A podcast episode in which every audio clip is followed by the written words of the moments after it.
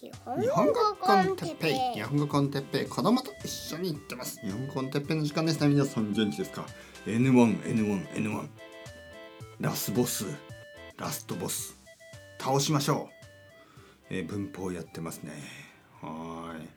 まああのーポッドキャストであれ YouTube であれえ勉強方法はたくさんありますね。何々であれ何々であれ。早速始まりえ何々といい何々とい。いえー、ポッドキャストといい YouTube といいもうたくさんありますね。とかね。はいいろいろありますね。はい。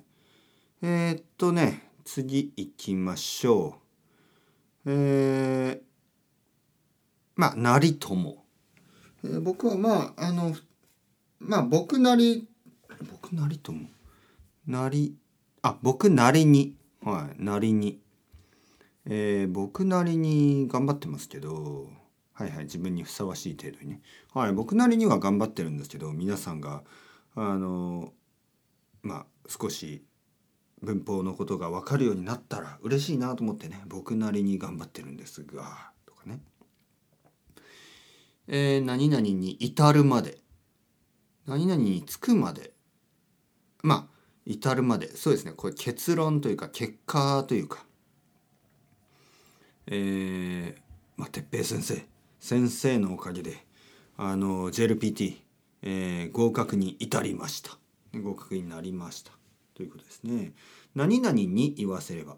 まあのりこさんに言わせればあのー僕はあの素晴らしい先生らしいんですけどとかね。そういう言わせれば。えー何々にかかってはのりこさんにかかってはあの僕なんてもうあの全くあの叶いません。はいはい、かかってはその人その人のおかげでみたいな。えーのりこさんにかかってはあのこんな問題なんてこんな文法なんてあの1秒で説明してくれるでしょう。かね、何々に関わる日本語の、えー勉強に関わるものとして、ね、関係する人という意味ですね。え私もう教育に関わるものとしてこの問題はあのかなりあの深刻に考えております。何々に限ったことではない。まあ日本語に限ったことではないですけど言語というのはあの難しいものです。え何々に過去つけて。えー過去つける。うん。関連づけるという感じかな。あの理由にしてということですね。はいはい。風に過去つけてあの仕事を休んだ。そういう感じね。えー、何々に固くない。おお。えーっと想像に固くないよく使いますね。まあ例えば、うん。まあせっかく決まった仕事がなくなって。えー悲しんでいることは、まあ、想像に想像に固く想像に固くないですね。固くないというのはまあ簡単に想像できるということですね。想像に固くない。何々かまけて、はい、休みにかまけて今日は一日中ゲームばかりしていました。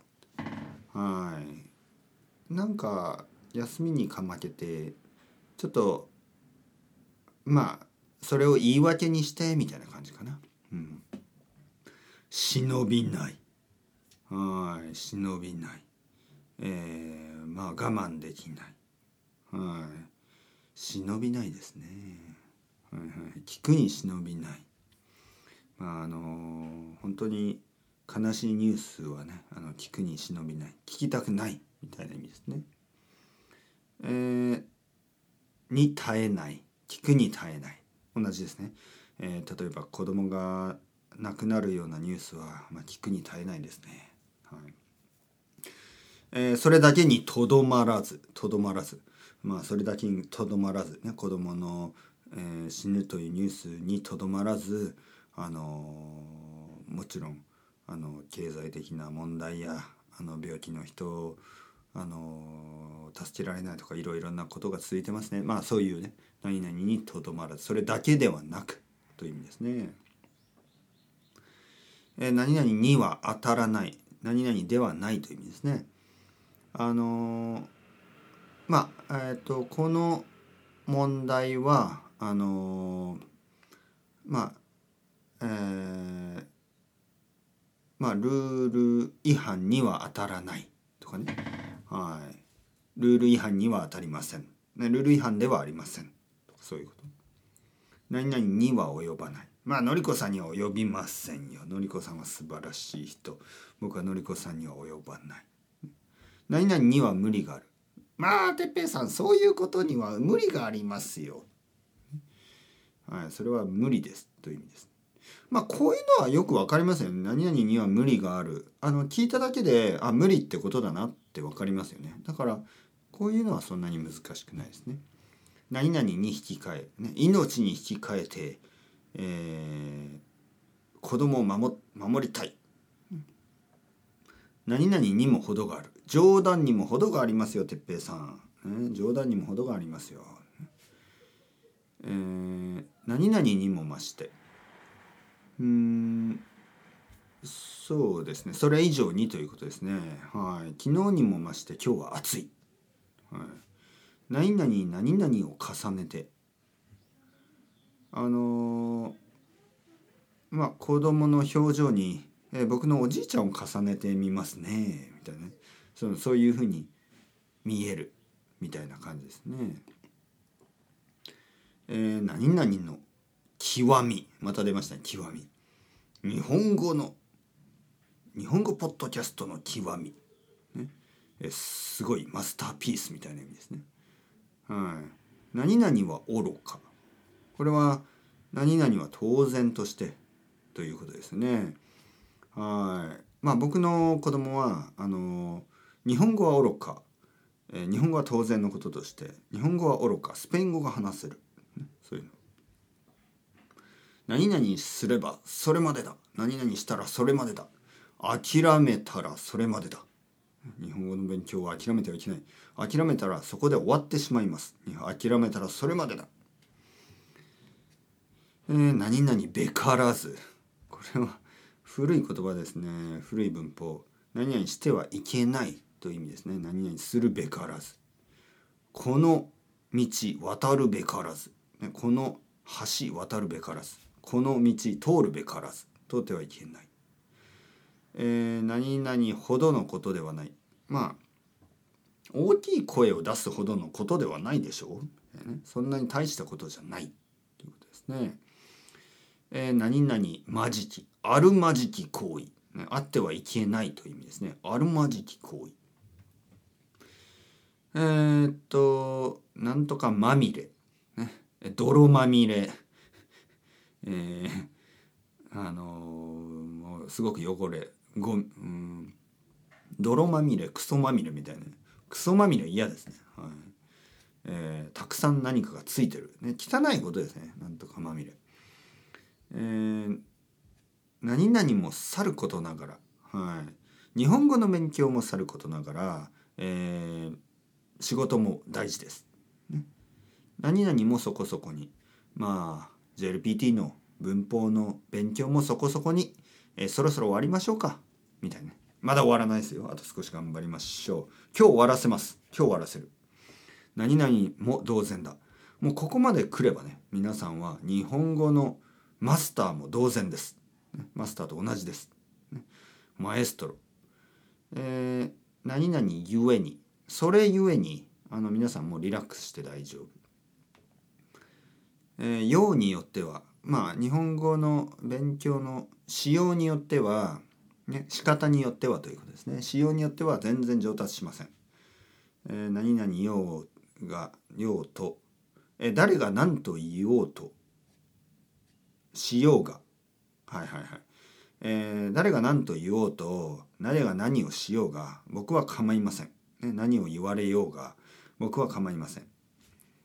何々ようにも何々ない。えー、っと、うん、まあ、あの、人が何と言おうとね、何を言われようとね、えー、僕には関係がないんです。そういう感じ。はい。えー、っとね、何々を置いて、まああのちょっとその文法の話を置いて話を進めますとそういう感じ。何々を押して押し切ってこれは僕の反対を押し切って子供は YouTuber になりたいと言ったみたいな、はい、何々を顧みずこれも同じような感じですね。えー、あ違うな。これは顧みずというのはえっ、ー、と振り返らず気にしないでそんな感じですね。はいはいはい。命を顧みずとかね。危険を顧みず。命を顧みず。彼は子供を助けに行った。みたいなね。はい、何々を限りに。今回を限りに文法の勉強はしばらくやめましょう。何々を兼ねて。兼ねて、えー、僕は日本語の先生を兼ねて、えー、ポッドキャスターもやってます。一緒にという意味ですね。はい、同時に。何々を皮切りに。うんこれは初めですね。初めという意味ですね。えー、っとまあ今日のイベントはあの日本語の勉強についての、えー、トーク、話を皮切りにこの後日本日本の料理を作ったりしますみたいな。初めはそれをするということで皮切りにと言います。何々を禁じ得ない。うん禁じ得ない。してはいけない。ということかな。気持ちを抑えることができない。ああ気持ちを抑えることができない。怒りを禁じ得ない。同情を禁じ得ない。そんな感じですね。驚きを禁じ得ない。はい。あまりにイライラして怒りを禁じ得ないですね怒ってしまう。怒ってしまう。何々を境にあの日を境に僕とのりこさんは会わなくなりました。とかね。あの日を境に僕とのりこさんは話をしなくなりました。そういうあのターニングポイントとかなんかそういう何かイベントがあった。そんなことはないですね。何々を持ってえー、そうですね。基準みたいなもの。えー、まああうん例えばまあこのまあ今日をもって、えー、日本語のてっぺいは終わります。みたいなそんな感じですね。今日をもって今日でみたいな意味ですね。今日をものともせず何を何々をものともせず批判をものともせず僕は頑張ります。何々を踏まえていろいろな経験を踏まえて、えー、僕はこのポッドキャストを続けているんです。何々を経て同じですね、えー、これまでいろいろありましたがこの全ての経験を経て、えー、僕はいます。何々を余儀なくされる。まああの先週はあのインターネットがおかしくなってえちょっと休みを余儀なくされたんですけど今は大丈夫です。余儀なくされるというのはまあ仕方なく何かあの休まなければいけなくなるとかね何かをしなくてはいけなくなること、ねえー、しばらく休みを余儀なくされましたとかね。何々をよそに、え僕が悩んでいるのをよそに子供は笑っています。みたいなね。何々がために「ん」がために？えっ、ー、とこれはうんああこういうことね。えっ、ー、とそうですね。ちょっと普通はあんまり使わない文法ですねこれはね。はい JLPT を合格せんがために彼は毎日勉強している。するためにと同じですね。はい。えー、っと最後。最後ですね。気が付いたら最後。んばかりに。ほとんど何々しそう。ああはいはいはいはい。もうあのー、そう。うん。奥さんはあのー、奥さんはじゃないな。えっ、とそうですね。胸が張り裂けんばかり。はいはいはい。胸が張り裂けんばかりです。なんか例えば僕の子供が一人でキャンプに行った「えー、心配だ。もうちょっと心配であの胸が張り裂けんばかりですね」あまり使わない。最後の最後であまり使わない文法でした。はい終わった終わった。あのねちょっと感想を言いますと思ったより簡単でした。あの実はね JLPT の文法だけにフォーカスするとそんなには難しくないんですよ。多分たくさんの人がね JLPT を難しいと感じる理由があの新しい文法と新しい単語が次から次に出てくるでしょ。で僕は今回単語はあまり意識しませんでした、はい、単語難しい単語を使わないようにできるだけ簡単な言葉であの文法だけにフォーカスしました。そうすればね多分そんなに難しくないんですね。単語と文法が両方難しくなるからその文章は急に難しく感じるんですね。だけど実は文法というのはそんなに複雑ではないです。実は日本語の文法というのは同じような文法がたくさんあるんですよ。で JLPT-N1 になるともうそれはニュアンスの違いというよりはフォーマリティの違いです。もしくはあの話し言葉と書き言葉の違いです。書き話し言葉では簡単ですよね。書き言葉では難しいいろいろな言い方がある。だけどコンセプトは同じですからあの僕がさっき、ね、今まで何回も言ったみたいに日本語パラフレーズをすればそんなに難しくないんですね。だからまあしばらくですねこの JLPT の文法をやって気がついたことは文法は想像以上に難しくないということです。えー、おそらく90%ぐらいは簡単です。10%ぐらい僕でもうんえなんだっけこの意味みたいなのがありました。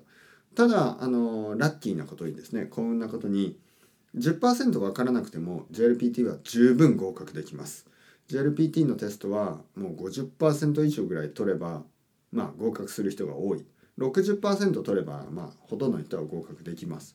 だからまあ10%わからない、ね、それは全然問題じゃないです。